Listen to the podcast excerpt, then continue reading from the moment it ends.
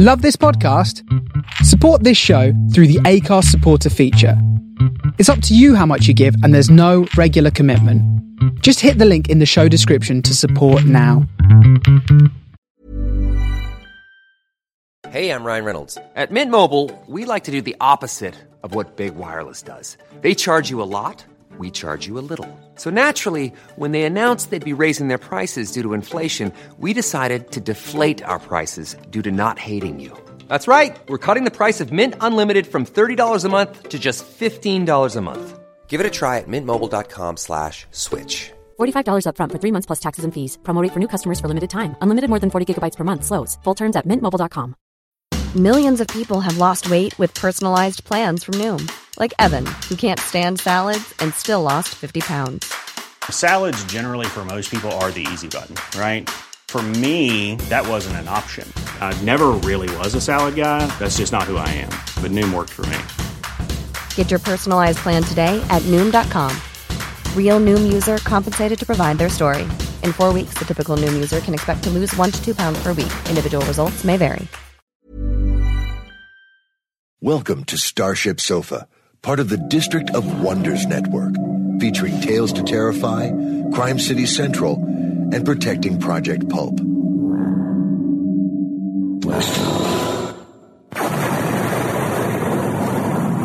Everyone has a story in the District of Wonders. Come and find yours.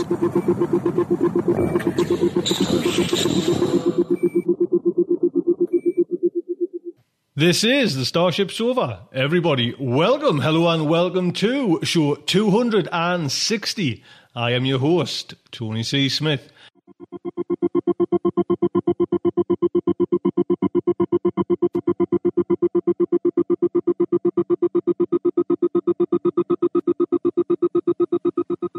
Hello, everyone. I hope everyone is fine and dandy. Computer is fixed. Yes, take it took it down if you know last week. I couldn't really do a full show. I just had to put a, a story on that was already like pre-recorded put the way keyboard and mouse weren't working and took it down. If anyone's interested to the apple genius store and lo and behold the keyboard wasn't working. Something had been spilt on the keyboard. So apple kindly replaced the keyboard and the mouse. Do you know just there you go you can have them. And he, well, he, he kind of was going down the track of, you know, chemical cleaning, you know, sprays, tss, cleaning. So I, that it certainly wasn't me, put it that way. But so I've told people, keep off my computer. So we are now back up and running, full full steam ahead. And with the full steam ahead, we have full rain as well. What another miserable day. We have had the, excuse the French, the crappiest weather this year. Oh man, it's just again pouring down. We've got a, one of the windows in the kitchen, and we've got these one of these big concrete lintels, you know, which above the window they kind of keep all the bricks up uh, safe and everything. It's split and it's just pouring in there. So we've got to get builders in to pull the window out. And oh man, do you know what I mean? I hate anything like that. Costing us money. anyway, I'll tell you what's coming in today's show. 260. We have Gaming the Future with new, that's the new article by Simon Hildebrand. Then we have the main fiction, The Day the Earth Stopped Moving by Bradner Buckner. Now, this is going, this is a, a golden oldie from 1940. So I just thought I would kind of slip that one in there, play that one. Then right at the end, we have first chapters by Dennis Lane, The Pouring Dark. And Dennis is, Dennis, as you know, does the film talk. And actually, Dennis will be up next week as well with his section on film talk. So that is that's the show. Now, just before we get into the show, I want to give a little shout out to sister show of Starship Sofa now, Protecting Project Pulp. Fred emailed us the other day and says, "Would it be possible? To, would it be possible, to just to give a shout out to their show number fourteen, which is a special one by and it's the author, the, because Protecting Project Pulp is is also going to dip into new pulp fiction stories. You know, stories that have been wrote in the modern day, and haven't got one by Tim Powers." Now, trust us when I say I have tried my bollocks off to get a Tim Powers story. And you get introduced. Larry introduced us once through emails, you know, and I was chatting on with Tim and fine, yeah, yeah, yeah, yeah. Oh, story, right? Mm, oh, I don't know about, you know. And right through Starship Sofa's history, do you know what I mean? Odd times I've kind of, well, this time I'm to, and here I've never been able to, and they've got one up there. Do you know what I mean? That's not fair. So I put a link onto that particular show of Protecting Project Pulpit, show number 14, Tim Powers. Wow, how cool is that? So anyway, enough, enough of that. Let's get on to the day show. First off is Gaming the Future. Simon, sir.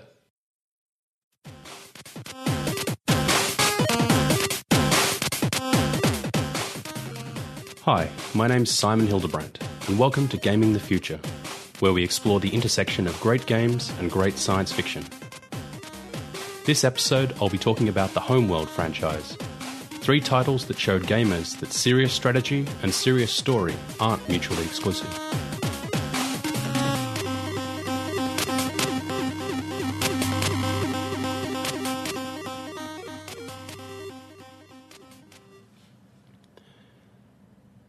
Relic Entertainment are famous for delivering world class, distinctive strategy games, and the Homeworld titles are no exception.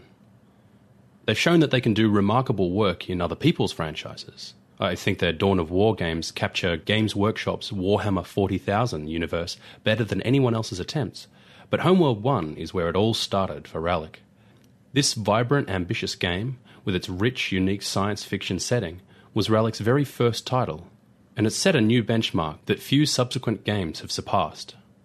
Incidentally, Warhammer 40k is my favourite gonzo science fiction universe, and I hope to get to the games it's inspired in a future article. In technical terms, then, the Homeworld series are real time strategy games, requiring players to navigate through space, gather resources, build a fleet of ships, and then send that fleet into battle. Two main things make these games unique, though, Firstly, Homeworld 1 is considered to be the first truly three dimensional game of this type. And secondly, the ships in a Homeworld fleet can vary dramatically in size, from tiny fighters to gargantuan capital ships.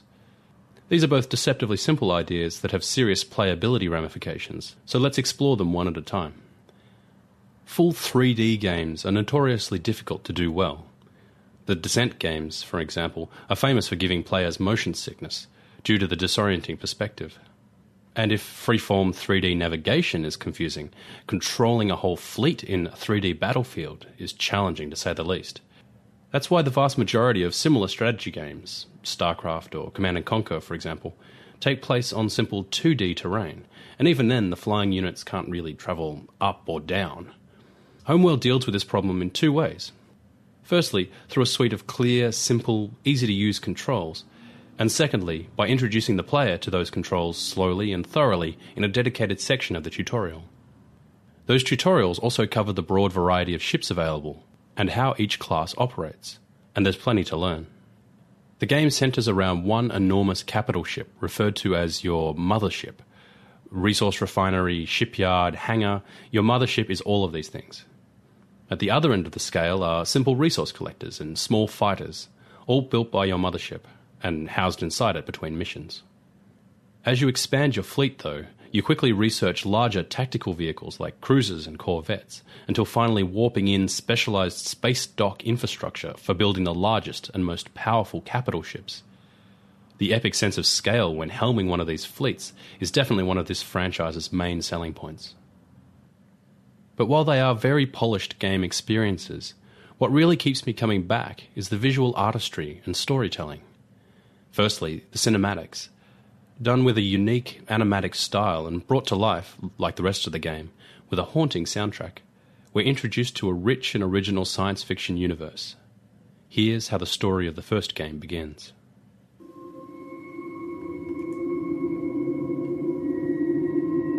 One hundred years ago, a satellite detected an object under the sands of the Great Desert. An expedition was sent.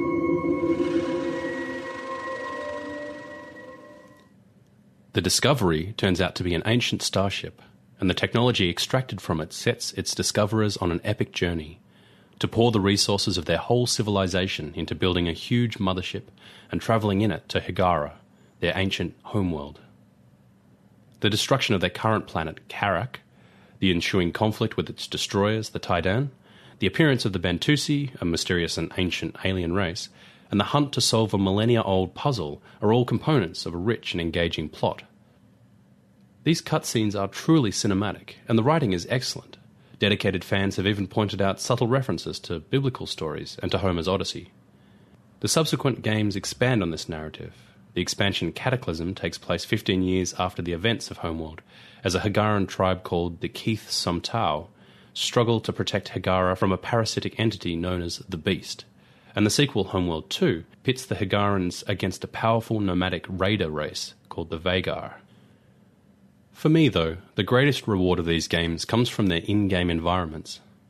Few games can boast such lush and atmospheric soundtracks, and it's perfectly complemented by the stunning visuals vistas of glowing clouds, the ruins of ancient civilizations, and vast celestial landscapes provide a lovely background to your ever growing fleet.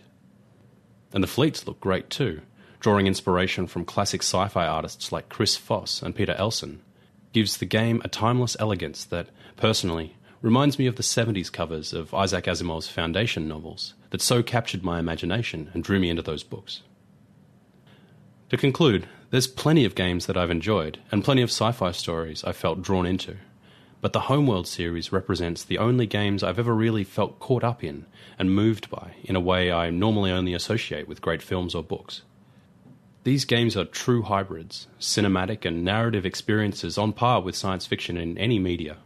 And for fans of top shelf strategy games or just gamers who love space opera, the Homeworld series has a tremendous amount to offer. Thanks for listening, and I hope you'll join me next time to explore the games inspired by Frank Herbert's classic sci fi novel, Dune. Our music is by Cheap Shot from the album Streets of Bass, used with permission. Links to that and everything else I've mentioned in the show notes.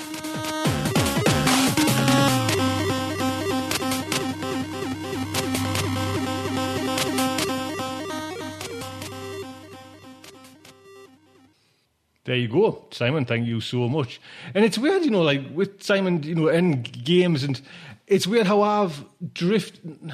Is that the best way? Drifted out of games, you know, because I wasn't a heavy gamer, but I still had that excitement in there. But now it's all back in there, full throttle, with my son. You know, kind of coming in there and.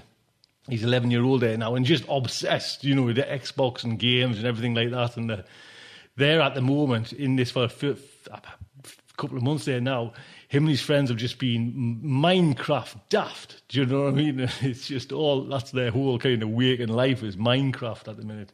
Anyway, moving on, Simon, thank you so much. Put a link on to Simon. Please pop over there and say hello as well. And Simon, another one, please, sir. Next up is the main fiction, The Day the, the, day the Earth Stopped Moving by Bradner Buckner. Now, there's not much I can tell you by Bradner Buckner. This story actually came out in Amazing Stories October 1940, which was edited by Raymond A. Palmer from Ziff Davis Publishing Company. It was then played again, or then published again in Amazing Stories April 1956. And then in 1970, it came out in the Science Fiction Adventures Yearbook, number one. Then Project Gutenberg published it in 2008. And LibriVox have also done a recording of it in January 2009. Bradner Buckner is the pseudonym for Ed Earl Repp, who was born in 1900 and died February 14th, 1979. His first short story, The Radium Pool, appeared in 1929, and his last one was 1950, Khelon of the Golden Sun. He's also had out quite a body of short stories, The Sky Ruler, 1930, 1935, Body Pirate. I mean, I'm just dipping into these. Uh, City of Oblivion, 1939. He wrote one, two. I'm just looking on the Internet Science Fiction Database. He, lo- he wrote four stories under the name Bradner Buckner. And the link to Wikipedia says Ed Earl Repp, 19, well, it says 1901 Wikipedia, was an American writer, screenwriter, and novelist. His stories appeared in several of the early pulp magazines, including Air Wonder Stories, Science Wonder Stories, and Amazing Stories. After World War II, began working as a screenwriter for several Western movies. This story is narrated by Jeff Lane, and I think Jeff's coming up next week as well on Protecting Project Pulp. I had, uh, did I say that right there? I had Fred email is asking for Jeff's bio there. So I thought I'd just play another one from Jeff. Jeffrey Sir. Jeff Lane is the author of the novels This Paper World and One Way, a number of short stories, and the forthcoming novella Crush Depth. His podcast of his fiction at Jeff Lane Audiobooks, iTunes, and Podiobooks. He lives in New Hampshire with his wife and two children.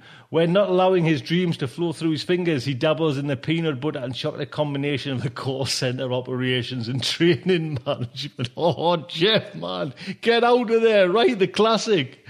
If you ever see Jeff running down the street, go go with him if you want to live. Jeff, you know what I mean? That's fantastic. You know what gets me there? Call center operations and trade. I bet Jeff, every time you hit that key and put a word on the thing, you're singing, I hope I get out of this bloody place. Not like you might like it, I don't know. I hope you want to get out.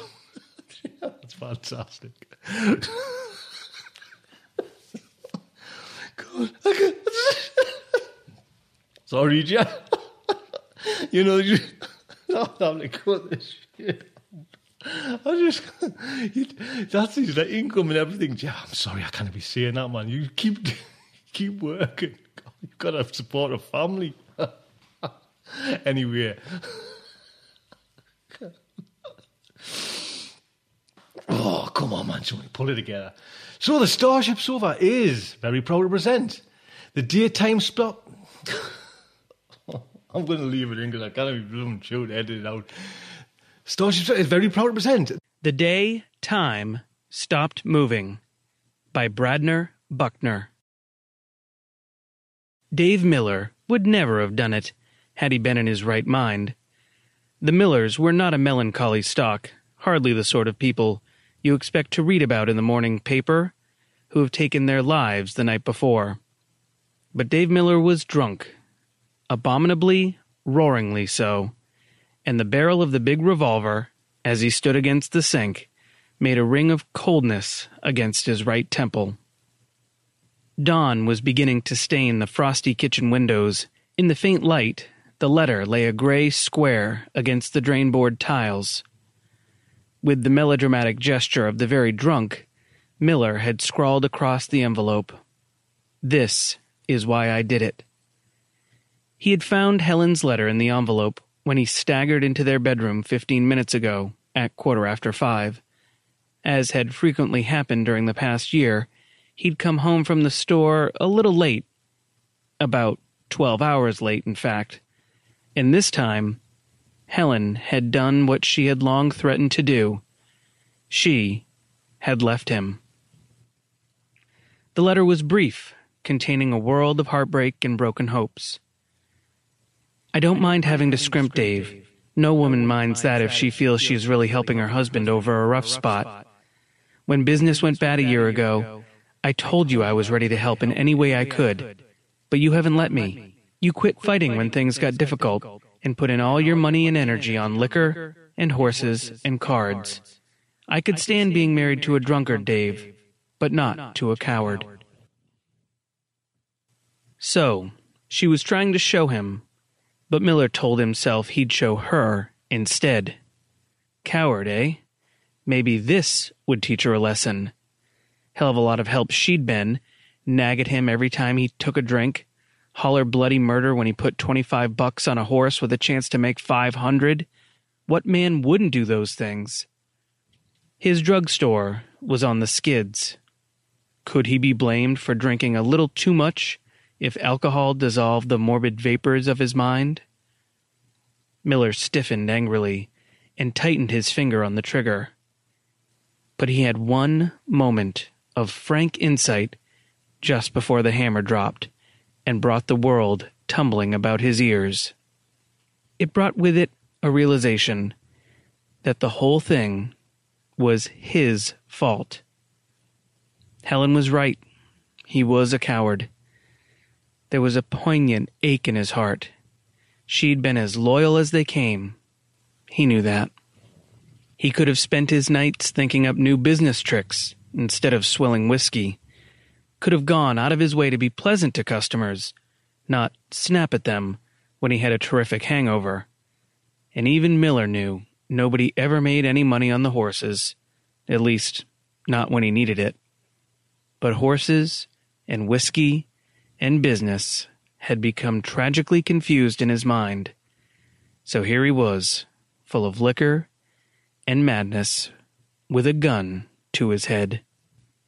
Then, again, anger swept his mind clean of reason, and he threw his chin up and gripped the gun tight. Run out on me, will she? He muttered thickly. Well, this'll show her. In the next moment, the hammer fell, and Dave Miller had shown her. Miller opened his eyes with a start. As plain as black on white, he heard a bell ring. The most familiar sound in the world, too. It was the unmistakable tinkle of his cash register. Now, how in the hell? The thought began in his mind, and then he saw where he was. The cash register was right in front of him. It was open, and on the marble slab lay a customer's five spot. Miller's glance straight up and around him. He was behind the drug counter, all right. There was a man and a girl sipping cokes at the fountain to his right, the magazine racks by the open door, the tobacco counter across from the fountain, and right before him was a customer. Good Lord, he thought. Was all this a. a dream? Sweat oozed out on his clammy forehead. That stuff of Herman's that he had drunk during the game, it had a rank taste, but he wouldn't have thought anything short of marijuana could produce such hallucinations as he had just had. Wild conjectures came boiling up from the bottom of Miller's being. How did he get behind the counter? Who was the woman he was waiting on? What? The woman's curious stare was what jarred him completely into the present. Get rid of her, was his one thought, then sit down behind the scenes and try to figure it all out. His hand poised over the cash drawer. Then he remembered he didn't know how much he was to take out of the five. Avoiding the woman's glance, he muttered, uh, Let's see. Now, that was, uh, how much did I say? The woman made no answer. Miller cleared his throat, said uncertainly, uh, I beg your pardon, ma'am. Did I say 75 cents? It was just a feeler, but the woman didn't even answer to that. And it was right then that Dave Miller noticed the deep silence that brooded in the store. Slowly his head came up and he looked straight into the woman's eyes. She returned him a cool, half smiling glance, but her eyes neither blinked nor moved. Her features were frozen, lips parted, teeth showing a little. The tip of her tongue was between her even white teeth, as though she had started to say, This, and stopped with the syllable unspoken.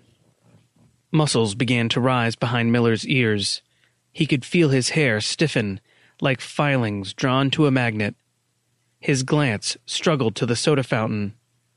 What he saw there shook him to the core of his being. The girl, who was drinking a Coke, had the glass to her lips, but apparently she wasn't sipping the liquid. Her boyfriend's glass was on the counter. He had drawn a cigarette and exhaled the gray smoke. That smoke hung in the air like a large, elongated balloon, with the small end disappearing between his lips. While Miller stared, the smoke did not stir in the slightest. There was something unholy, something supernatural about this scene. With apprehension rippling down his spine, Dave Miller reached across the cash register and touched the woman on the cheek. The flesh was warm, but as hard as flint. Tentatively, the young druggist pushed harder, finally, shoved with all his might. For all the result, the woman might have been a two ton bronze statue. She neither budged nor changed expressions. Panic seized Miller. His voice hit a high, hysterical tenor as he called to his soda jerker. Pete, Pete, he shouted. What in God's name is wrong here? The blond youngster, with a towel wadded in a glass, did not stir. Miller rushed from the back of the store, seized the boy by the shoulders, tried to shake him. but Pete was rooted to the spot. Miller knew now that what was wrong was something greater than a hallucination or a hangover. He was in some kind of trap. His first thought was to rush home and see if Helen was there. There was a great sense of relief when he thought of her. Helen, with her grave blue eyes and understanding manner, would listen to him and know what was the matter. He left the haunted drugstore at a run, darted around a corner and up the street to his car. But though he had not locked the car, the door resisted his twisting grasp. Shaking, pounding, swearing, Miller wrestled with each of the doors. Abruptly he stiffened as a horrible thought leaped into his being. His gaze left the car and wandered up the street, past the intersection, past the one beyond that, up on the thoroughfare until the gray haze of the city dimmed everything. And as far as Dave Miller could see, there was no trace of motion. Cars were poised in the street, some passing other machines, some turning corners. A streetcar stood in a safety zone. A man who had leaped from the bottom step hung in space a foot above the pavement. Pedestrians paused, with one foot up. A bird hovered above a telephone pole, its wings glued to the blue vault of the sky. With a choked sound, Miller began to run. He did not slacken his pace for fifteen minutes until around him were the familiar, reassuring trees and shrub bordered houses of his own street. But yet, how strange to him! The season was autumn, and the air filled with brown and golden leaves that tossed on a frozen wind. Miller ran by two boys lying on a lawn, petrified into a modern counterpart of the sculptor's The Wrestlers. The sweetish tang of burning leaves brought a thrill of terror to him. For, looking down an alley from whence the smoke drifted, he saw a man tending a fire whose leaping flames were red tongues that did not move. Sobbing with relief, the young druggist darted up his own walk. He tried the front door, found it locked, and jammed a thumb against the doorbell. But of course, the little metal button was as immovable as a mountain. So in the end, after convincing himself that the key could not be inserted into the lock, he sprang toward the back. The screen door was not latched, but it might as well have been the steel door of a bank vault. Miller began to pound on it, shouting, Helen! Helen, are you in there? My God, there's something wrong. You've got to. The silence that flowed in again when his voice choked off was the dead stillness of the tomb. He could hear his voice rustling through the empty rooms, and at last it came back to him like a taunt. Helen, Helen, Helen. Helen. Chapter 2 Time Stands Still. For Dave Miller, the world was now a planet of death on which he alone lived and moved and spoke. Staggered, utterly beaten, he made no attempt to break into his home. But he did stumble around the kitchen window and try to peer in, anxious to see if there was a body on the floor. The room was in semi darkness, however, and his straining eyes could make out nothing. He returned to the front of the house, shambling like a somnambulist. Seated on the porch steps, head in hands, he slipped into a hell of regrets. He knew now that his suicide had been no hallucination. He was dead all right, and this must be hell or purgatory. Bitterly, he cursed his drinking that had led him to such a mad thing as suicide. Suicide! He, Dave Miller, a coward who had taken his own life. Miller's whole being crawled with a revulsion. If he had just the last year of his life to live over again, he thought fervently. And yet, through it all, some inner strain kept trying to tell him he was not dead. This was his own world, all right, and essentially unchanged. What had happened to it was beyond the pale of mere guesswork. But this one thing began to be clear. This was a world in which change or motion of any kind was a foreigner. Fire would not burn and smoke did not rise. Doors would not open. Liquids were solids. Miller's stubbing toe could not move a pebble, and a blade of grass easily supported his weight without bending. In other words, Miller began to understand change had been stopped as surely as if a master hand had put a finger on the world's balance wheel. Miller's ramblings were terminated by the consciousness that he had an acute headache. His mouth tasted, as Herman used to say after a bad night, as if an army had camped in it. Coffee and a bromo were what he needed. But it was a great awakening to him when he found a restaurant and learned that he could neither drink the coffee nor get the lid off the bromo bottle. Fragrant coffee steam hung over the glass percolator, but even this steam was as a brick wall to his probing touch. Miller started gloomily to thread his way through the waiters and back of the counter again. Moments later, he stood in the street, and there were tears swimming in his eyes. Helen. His voice was a pleading whisper. Helen, honey, where are you? There was no answer but the pitiful palpitation of utter silence. And then there was a movement at Dave Miller's right. Something shot from between the parked cars and crashed against him, something brown and hairy and soft. It knocked him down. Before he could get his breath, a red, wet tongue was licking his face and hands, and he was looking up into the face of a police dog. Frantic with joy at seeing another in such a city of death, the dog would scarcely let Miller rise. It stood up to plant big paws on his shoulders and try to lick his face. Miller laughed out loud, a laugh with a throaty catch in it. Where did you come from, boy? he asked. Won't they talk to you either? What's your name, boy? There was a heavy, brass studded collar about the animal's neck, and Dave Miller read on its little nameplate, Major. well, Major, at least we've got company now, was Miller's sigh of relief. For a long time, he was too busy with the dog to bother about the sobbing noises. Apparently, the dog failed to hear them, for he gave no sign. Miller scratched him behind the ear. What shall we do now, Major? Walk? Maybe your nose can smell out another friend for us.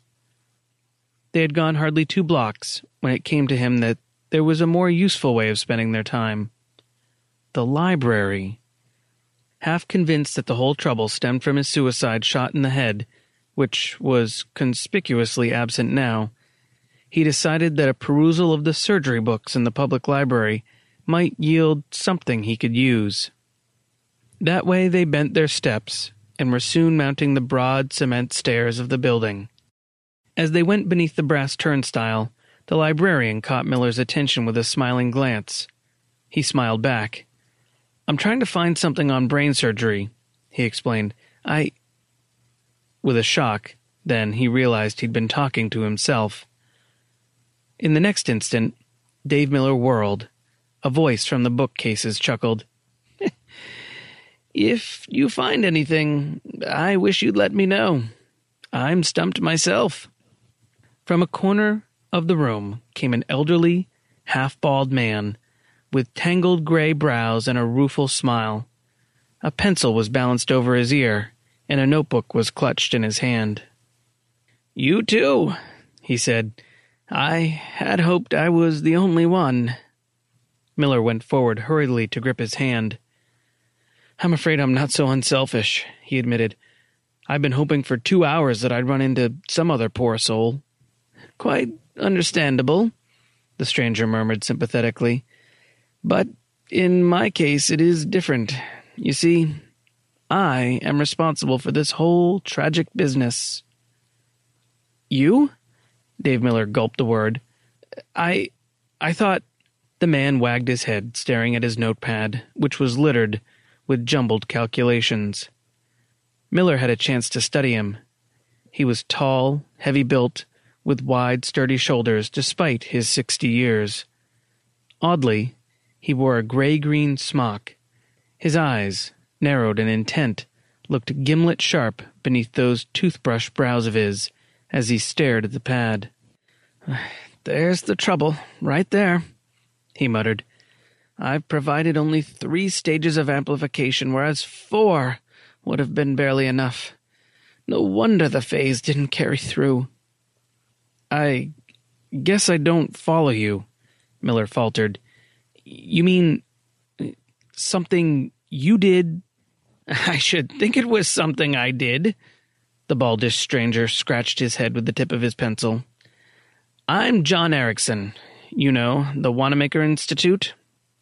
Miller said, Oh, in an understanding voice.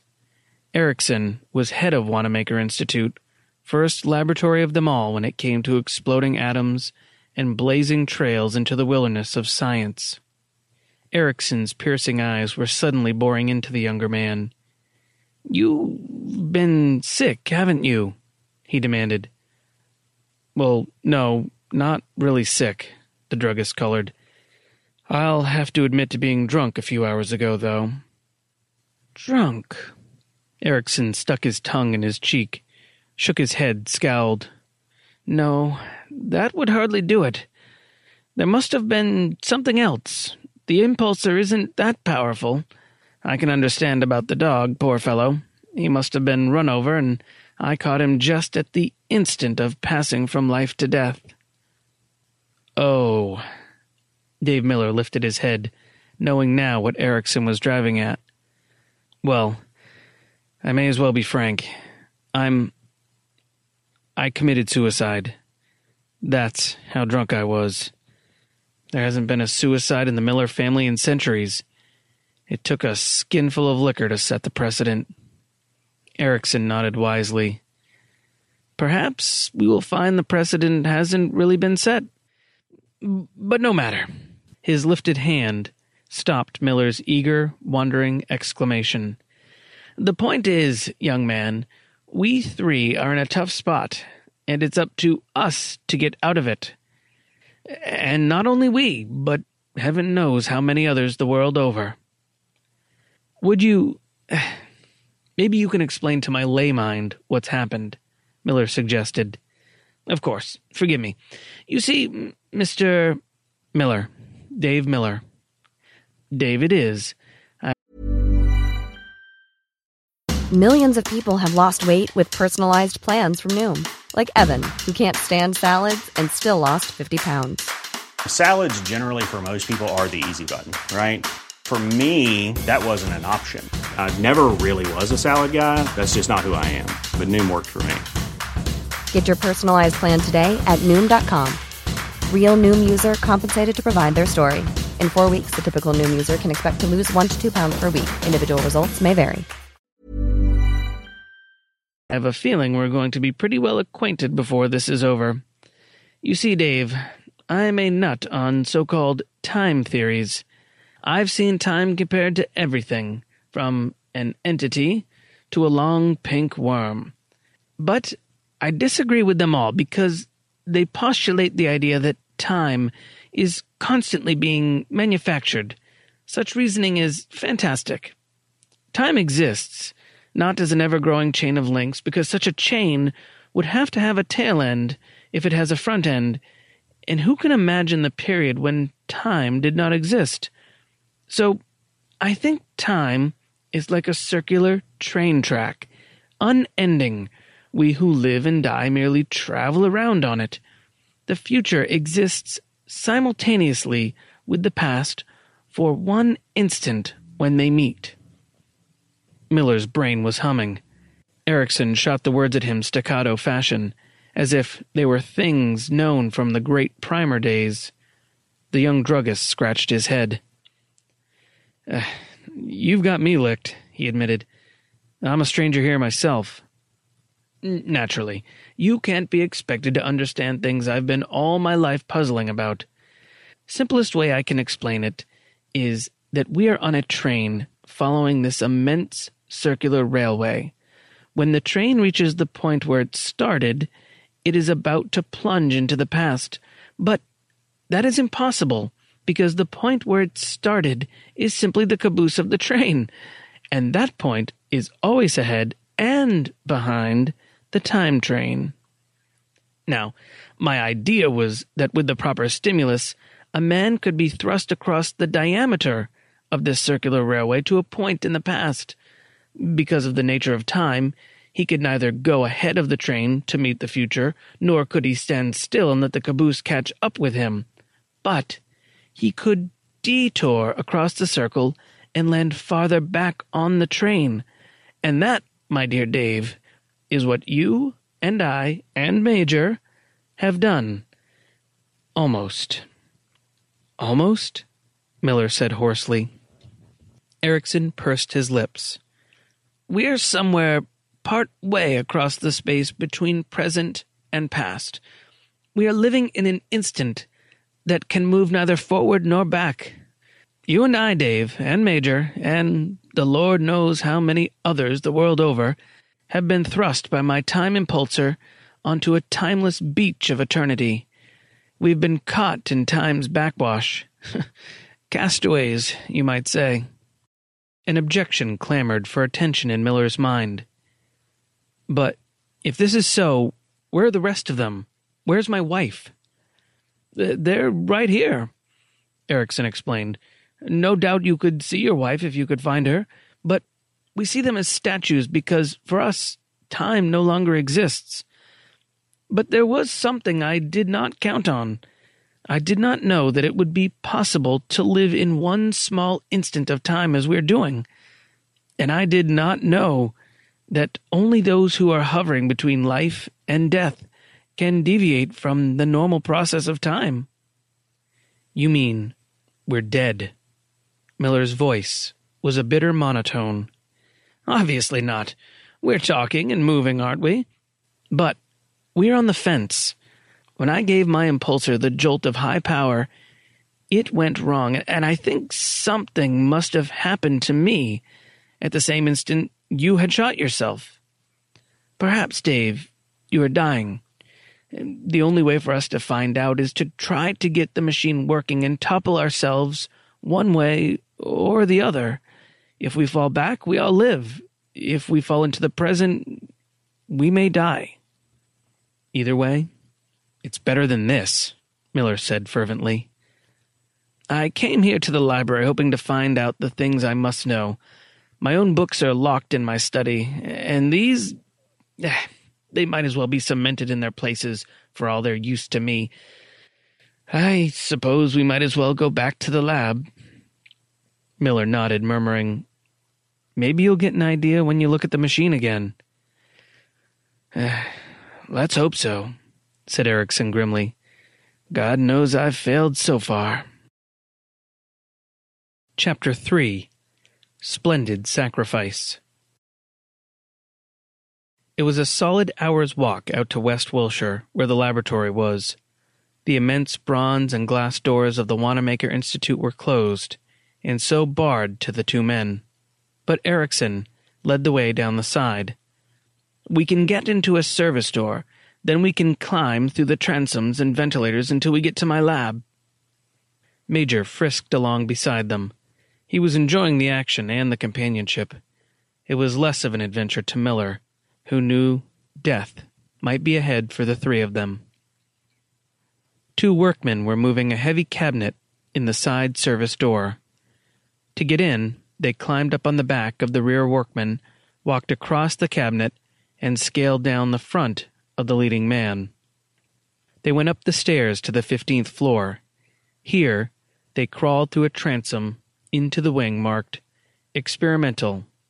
Enter only by appointment. Major was helped through it. Then they were crawling along the dark metal tunnel of an air conditioning ventilator. It was small and took some wriggling. In the next room, they were confronted by a stern receptionist on whose desk was a little brass sign reading, Have you an appointment? Miller had had his share of experience with receptionist's ways in his days as a pharmaceutical salesman. He took the greatest pleasure now in lighting his cigarette from a match struck on the girl's nose. Then he blew the smoke in her face and hastened, to crawl through the final transom. John Erickson's laboratory was well lighted by a glass brick wall and a huge skylight. The sun's rays glinted on the time impulsor. The scientist explained the impulsor in concise terms. When he had finished, Dave Miller knew just as little as before, and the outfit still resembled three transformers in a line, of the type he'd seen on power poles, connected to a great bronze globe hanging from the ceiling. There's the monster that put us in this plight, Erickson grunted. Too strong to be legal, too weak to do the job right. Take a good look. With his hands jammed in his pocket, he frowned at the complex machinery. Miller stared a few moments, then transferred his interest to other things in the room. He was immediately struck by the resemblance of a transformer in a far corner to the ones linked up with the impulsor. What's that? he asked quickly. Looks the same as the ones you used over there. It is. But didn't you say all you needed was another stage of power? That's right. Maybe I'm crazy. Miller stared from impulsor to transformer and back again. Why don't you use it then? Using what? For the connection. Erickson's eyes gently mocked him. Wire, of course. The scientist jerked a thumb at a small bale of heavy copper wire. Bring it over and we'll try it. Miller was halfway to it when he brought up short. Then a sheepish grin spread over his features. I get it. That bale of wire might be the Empire State Building as far as we're concerned. Forgive my stupidity. Erickson suddenly became serious. I'd like to be optimistic, Dave, he muttered. But in all fairness to you, I must tell you I see no way out of this. The machine is, of course, still working, and with that extra stage of power, the uncertainty would be over. But where in this world of immovable things will we find a piece of wire twenty five feet long? There was a warm, moist sensation against Miller's hand, and when he looked down, Major stared up at him, commiseratingly. Miller scratched him behind the ear, and the dog closed his eyes, reassured and happy. The young druggist sighed, wishing that there were some giant hand to scratch him behind the ear and smooth his troubles over. And if we don't get out, he said soberly, we'll starve, I suppose. No, I don't think it will be that quick. I haven't felt any hunger, and I don't expect to. After all, our bodies are still living in one instant of time, and a man can't work up a healthy appetite in one second. Of course, this elastic second business precludes the possibility of disease. Our bodies must go on unchanged. The only hope I see is when we're on the verge of madness, suicide. That means jumping off a bridge, I suppose. Poison, guns, knives, all the usual wherewithal are denied to us. Black despair closed down on Dave Miller. He thrust it back, forcing a crooked grin. Let's make a bargain, he offered. When we finish fooling around with this apparatus, we split up. We'll only be at each other's throats if we stick together. I'll be blaming you for my plight, and I don't want to. It's my fault as much as yours. How about it? John Erickson gripped his hand. You're all right, Dave. Let me give you some advice. If ever you do get back to the present, keep away from liquor. Liquor and the Irish never did mix. You'll have that store on its feet again in no time. Thanks, Miller said fervently. And I think I can promise that nothing less than a whiskey antidote for a snake bite will ever make me bend an elbow again. For the next couple of hours, despondency reigned in the laboratory, but it was soon to be deposed again by hope. Despite all of Erickson's scientific training, it was Dave Miller himself who grasped the down to earth idea that started them hoping again. He was walking about the lab, jingling keys in his pocket, when he suddenly stopped short. He jerked the ring of keys into his hand. Erickson, he gasped. We've been blind. Look at this. The scientist looked, but he remained puzzled. Well? he asked skeptically. There's our wire, Dave Miller exclaimed. You've got keys. I've got keys. We've got coins, knives, wristwatches. We can lay them all end to end. Erickson's features looked as if they'd been electrically shocked. You've hit it! he cried. If we've got enough. With one accord, they began emptying their pockets, tearing off wristwatches, searching for pencils. The finds made a little heap in the middle of the floor. Erickson let his long fingers claw through thinning hair. God, give us enough. We'll only need one wire. The thing is plugged in already, and only one positive pole has to be connected to the globe. Come on. Scooping up the assortment of metal articles, they rushed across the room. With his pocket knife, Dave Miller began breaking up the metal wristwatch strap, opening the links out so that they could be laid end to end for the greatest possible length.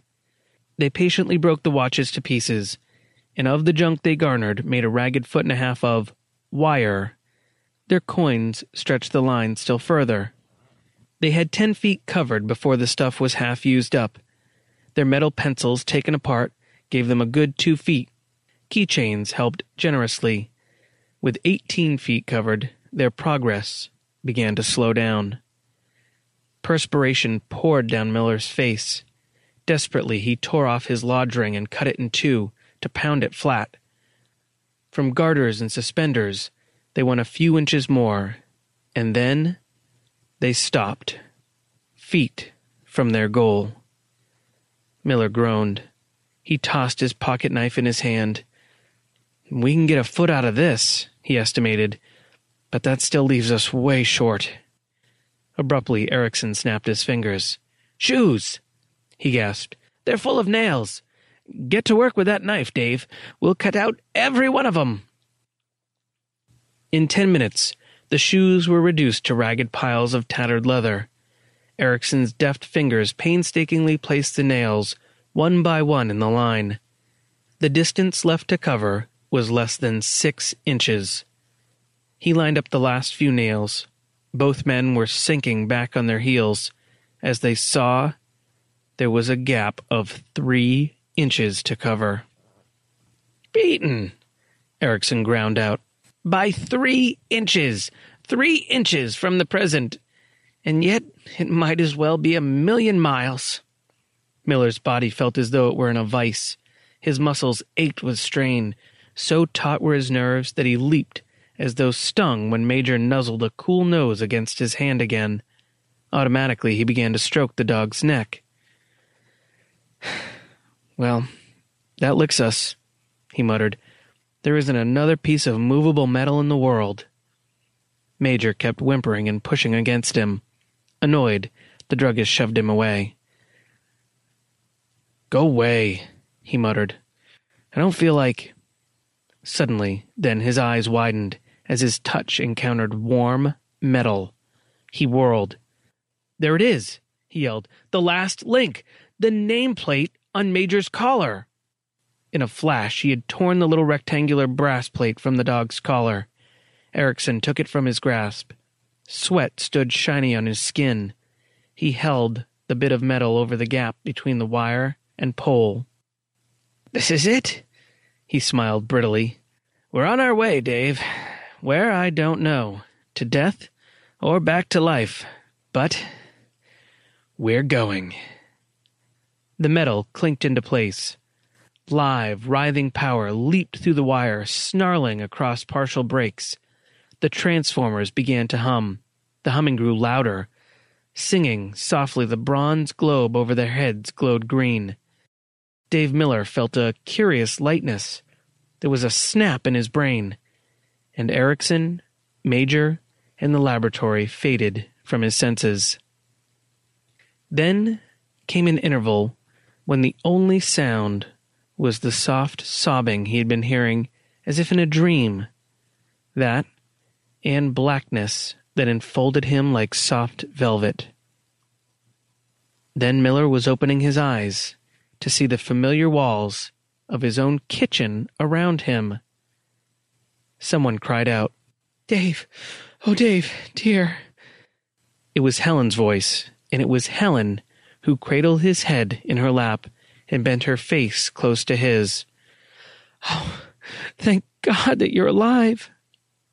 Helen, Miller murmured, what are you doing here? I couldn't go through with it. I I just couldn't leave you. I came back and and I heard the shot and ran in. The doctor should be here. I called him 5 minutes ago. 5 minutes. How long has it been since I shot myself? Oh, just 6 or 7 minutes. I called the doctor right away. Miller took a deep breath. Then it must have been a dream. All that to happen in a few minutes? It wasn't possible. How. How could I have botched the job? he muttered. I wasn't drunk enough to miss myself completely. Helen looked at the huge revolver lying in the sink. Oh, that old 45 of grandfather's. It hasn't been loaded since the Civil War. I guess the powder got damp or something. It just sort of sputtered instead of exploding properly. Dave, promise me something. You won't ever do anything like this again if I promise not to nag you? Dave Miller closed his eyes. There won't be any need to nag, Helen. Some people take a lot of teaching, but I've had my lesson. I've got ideas about the store which I've been too lazy to try out. You know, I feel more like fighting now than I have for years. We'll lick 'em, won't we, honey? Helen buried her face in the hollow of his shoulder and cried softly. Her words were too muffled to be intelligible, but Dave Miller understood what she meant. He had thought the whole thing a dream.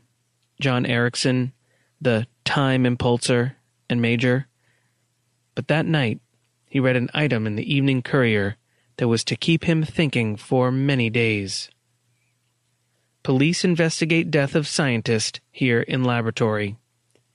John M. Erickson, director of the Wanamaker Institute, died at his work last night. Erickson was a beloved and valuable figure in the world of science, famous for his recently publicized time lapse theory. Two strange circumstances surrounded his death. One was the presence of a German Shepherd dog in the laboratory, its head crushed, as if with a sledgehammer. The other was a chain of small metal objects stretching from one corner of the room to the other, as if intended to take the place of a wire in a circuit. Police, however, discount this idea, as there was a roll of wire only a few feet from the body.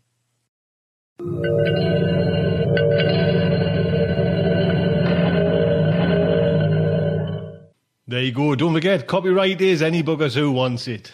Jeff, thank you so much for that. And I apologize. Hey, who was that guy who introduced this story? What? A disgrace. A disgrace to the science fiction community. That's what it is. So, next up is our first chapter, and it's by Dennis Lane. As I say, Dennis is film talk, fictioner, all round good guy. He lives in down in Pretoria, South Africa as well. Dennis. Hello again from the Jacaranda City. This week, I'm not bringing you an old movie review. Instead, I'm giving you a peek into my latest book, The Pouring Dark 60 Excursions Across the Multiverse, which is available in both paperback and e-book form. As the subtitle suggests, there are 60 tales, 12 short stories, 24 poems, some of which you will have heard here and on Tales to Terrify, and 24 flash fictions. The tales range from steampunk fantasy through a near future police state to time travelling Joburg academics and far future galaxy spanning empires.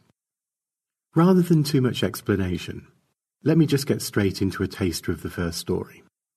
More information on the Pouring Dark can be found at the Terran Dream Archive site. Also, the whole of this story is available as part of the free sample download of the first 20% of the book. Just follow the link that Tony will put up on the site.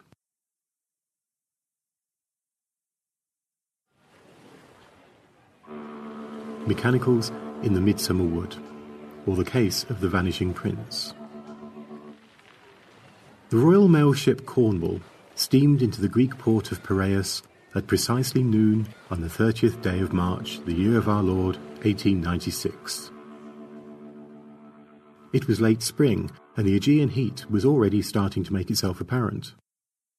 The observation deck of the ship was crowded with passengers craning to get their first look at the city. Their excitement evident. A little to one side of the crowd stood a more restrained figure, observing the scene as he drew upon his pipe. It was Joseph Bell, Fellow of the Royal College of Surgeons, considering the extensive changes to the skyline that had occurred in the three decades since his last visit to Athens. The ship's foghorn warbled and boomed a greeting to the crowds waiting on shore, and the excitement of the passengers rose. Arthur Ignatius Conan Doyle walked up to his mentor and friend of almost twenty years, his tropical suit of cream linen damp with perspiration. So, Bell, how does it feel to return to the scene of your first case? To be perfectly frank, my dear Doyle, I had not even considered it. I was but a young man, and my part in foiling the assassination attempt on Queen Amalia was always more one of accident rather than design. As she and King Otto went into exile a year later, my involvement has largely been forgotten.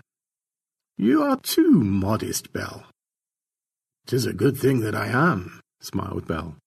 "There is quite enough trumpet blowing already with you publishing my various cases.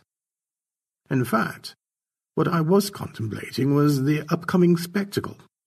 The mechanical games will be my first opportunity to see the latest designs tested in the fire of competition. It is said that the British team contains over thirty of the mechanical men, and that they each have subtle differences in their construction to enable them to excel at particular sports. As the two friends shared their thoughts on the possible enhancements to mechanical design that they would see, the ship edged its way to the quayside, and after interminable toing and froing by the port workers, the gangway was fixed in place and passengers were allowed to disembark. The gentlemen travellers had ensured that a two-bedroom suite had been reserved at the Grande Bretagne, and so did not need to participate in the scramble to leave the ship. Reservations were essential, as even six months before the Games, hotel rooms had started to disappear in anticipation of this inaugural mechanical Olympiad. Once the first press of people had disembarked and had been carried away by the touts of those few hotels with vacant rooms, Bell and Doyle strolled down the gangway and Bell signalled to one of the waiting steam broughams. The driver pulled up and doffed his cap to the Scot. The Grande Bretagne, if you please. But take the scenic route. My companion is new to Athens. The driver nodded, pleased to have been given the license to go a few extra miles. It made a pleasant change for him not to have to gouge his passengers. The two gentlemen watched as porters stowed their portmanteaus in the boot of the brougham, and then they settled themselves inside. The city of Athens had grown considerably since Bell's previous visit. In 1861, he had been just 24 years old and unknown, but his role in foiling the assassination attempted by Aristides Dosios had changed all that and he had been lucky enough to make the acquaintance of many of those charged with the construction of the new capital. At that time, Athens had been a massive building site, the capital of a recently independent Greece that was being built upon the ruins of the timeless city. Now, the great steam cranes had disappeared from the ancient site, and the construction had moved to the burgeoning suburbs. As the brougham passed through the bustling city, the signs of the coming competition were everywhere. Bunting had been strung across the thoroughfares. Signs proclaiming, Athens welcomes the mechanicals, seemed to be pasted upon the walls of almost every building. And, under the afternoon sun, the city was gleaming, bringing to mind the heroic structures of classical Athens. As they rode, Bell gave a running commentary pointing out the neoclassical buildings designed by his old acquaintances Ernst Ziller and the Baron von Hansen. The brougham passed by the newly refurbished Panathinaiko Stadium, with its statue of a mechanical hurling a discus, and, after enabling Doyle to gain his bearings somewhat, they made a final circuit of Syntagma Square and pulled up in front of the luxurious hotel. As one of the most expensive hotels on the Aegean, the Grande Bretagne was staffed completely by mechanicals. Only the most exclusive of establishments could afford to employ so many, and this service featured heavily in the hotel's advertisements. As the two men alighted from their transport, a mechanical porter stepped up to the brougham, lifted out both portmanteaus with not a sign of effort on his brass face, and followed them up the steps into the hotel. Once inside, Bell and Doyle were ushered across the gleaming reception area with the deference due to scions of the British Empire and soon they were taking their ease in the refreshing coolness of their suite. That evening, the friends ventured down to the hotel restaurant, having decided to postpone further exploration until the morrow. They sat to one corner, as was Bell's custom, and as they waited for the lamb giuvezzi to be served, the senior of the two once again demonstrated his observational powers to his friend. See there, Doyle, Bell nodded towards the figure of a retired colonel, resplendent in waxed mustachios and sporting an impressive array of ribbons. Yes, what of him, Bell? He is not what he seems. In fact, not only is his rank completely bogus, I would wager that he had never even served in India. You don't say. But he looks the very picture of a retired colonel of the Raj. At first glance, maybe. But observe. Item 1. Bell raised a finger. His ribbons. According to the story laid out by their colourful ranks, he served with distinction in both Jhajjar and Shorapur during the Sepoy Mutiny. As the two states are at least one thousand miles removed, I find that hard to believe. Possible, but highly unlikely. Item 2. The second finger joined the first his moustache. Note the way that each branch bifurcates and is waxed. The style was very common with dirigible pilots during the first years of their operation as munitions platforms, but it is very unlikely that an infantryman would sport such a style. Item number three. Bell counted off a third finger. Observe his artificial hand. It is of a style used by the Hospitaller Order of St. Lazarus of Jerusalem. That appendage was never constructed by a surgeon of the Empire. Bell took a sip of his drink and sat back with satisfaction. And so, I have no doubt at all that that gentleman is a career confidence artist, one who came a cropper in the lands of the Turk, leading to the amputation of a hand for his crimes. Astonishing. Actually, if one is observant, it is quite elementary, my dear Doyle. Well, I for one will be informing the management to keep a close eye on the counterfeit colonel. The remainder of their repast was enjoyed without incident. Whatever else Bell may have observed of his fellow guests, he kept to himself. After a very satisfying evening, the two friends, relaxed and replete, retired to their rooms. March the 31st, 1896. The next morning, just before dawn, Bell and Doyle breakfasted in their suite. A passable kedgeree and some devilishly hot kidneys. As they prepared themselves for an early morning excursion to the nearby Acropolis, there was a knock on the door. Doyle opened it to find a mechanical bellboy, silver tray extended. Doyle took the letter presented upon the tray and, after rummaging in his pockets, deposited in its place a few drachmae of unknown denomination. Returning to the lounge, he handed the envelope to Bell, to whom the missive was addressed, who cracked the wax seal and unfolded the letter. It is addressed from the Chamberlain to the Rajah Jaisal Singh, who is here for the games, remarked Bell. And what does he have to say for himself? asked Doyle. Grave news. The Rajah's son, Mangal Singh has been abducted. The devil, you say?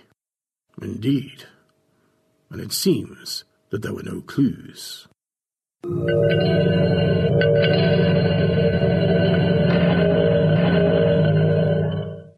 There you go. Put a link on to that. I put a link on to everything that's been in the show as well. So please do pop over to the show. And don't forget, you know, the Joe Haldeman, it is now only a couple of weeks until Joe Haldeman talks about his science fiction life, you know, writing, I guess the, the forever war and you know growing up in them kind of the wake of these kind of extraordinary guys, you know Heinlein and Heinlein and everything like that, and you know writing now. So that would be fantastic. If you just pop over there and have a listen to that. That would be great. Now, just before I go as well, I just want to kind of mention over on you know UK TV on our uh, one of the, the channels out there, we've got Dave TV, and Dave has took on the task of producing series ten of Red Dwarf, and you know it was a kind of BBC you know science fiction comedy thing, which just in its well in its heyday when it came out, you know myself, Kieran, all my friends just you know, obsessed with Red Dwarf. It was just like a breath of fresh air, and we just loved it. And you know, I can just put on a DVD and watch Red Dwarf over and over and over again. Well, it, like say, another channel now, I think it's all kind of linked with the BBC somewhere down the line. Or, you know, the, the BBC, they pay the BBC to, to run programs and everything like that. But anyway, Series 10 of Red Dwarf came out. And, you know, I think Dave produced the last one as well but I think it might have been series eight or nine. It just started to go a little bit pear shaped for Red Dwarf. You know, it was just, it just wasn't what it started out to be. It just didn't even have, you know, aesthetically the feel of it. You know, but tens come along, and if anyone's watching Red Dwarf, you know, just it's just hitting every nail on every head that's sticking up at the minute for me. It's just, you know, basically them again, you know, the four main characters Dave Lister, Arnold Rimmer, Kryten, and the cat in a very small environment. And that's what works so well. You know, the comedy is like, and it, it it's funny as anything, you know what I mean? Like, it's just, I don't know if anyone watched last week's where Rimmer's asking, getting like the making up this computer, you know, this kind of the new computer, and he's, you know, Kryten's asking him what kind of personality, what kind of body features. You know, you've got to watch that scene to be quite honest. Fantastic. So I would, I would love to hear if anybody is watching the Red Dwarf what they think of it campaign if you've kind of watched the the early shows, you know, because I'm so reminded of the early shows of Red Dwarf, and it's that's what exactly what happened. It was that's why I liked it, and, and it seems to be recreating these perfectly. Do you know what I mean? And yes, they're a slightly older. There's a lot of grey hair getting in there now, and wrinkle, a lot more wrinkles and everything. But it's you're probably talking about 20 year ago since it kind of was aired. You know, so people people age. Tell us about it. So I is liking the new Red Dwarf. If anyone's watched it, you know, drop us a line and drop us a line if you're into coffee as well. I'm still interested to find out everyone who's interested in coffee. You know, that's such a passion at the minute. I've much to my wife's disgust. I got myself a nice big, another big the espresso proper like coffee size machine and a grinder there and I'm grinding these fresh coffee beans and it's just doing my wife's head in. There's coffee grinds everywhere. But if you're into coffee and you love coffee as much as I do, drop us a line. And thank you everyone who's kind of mentioned coffee as well, who's get back to us on coffee. That's just, you know, Huey, thank you so much and Matthew, who you know, total end uh, end of the world, you know, end of the world, opposite ends of the world in Australia. There, got his own coffee shop, and Matt's just been dropping us some emails, just you know, explaining a bit about coffee and you know, coffee with you know blends. There's me, there's me Ford. coffee with you know different blends to make up an espresso, or like a single origin. Oh yes, I'm into all that. so if you like coffee and everything like that, it's funny because oh, three years ago, I was going to set up a podcast. I had even the logo designed and everything just to do coffee, you know, like talk about coffee. And so you never know, might come off. Until next week, just like to say, good night from me.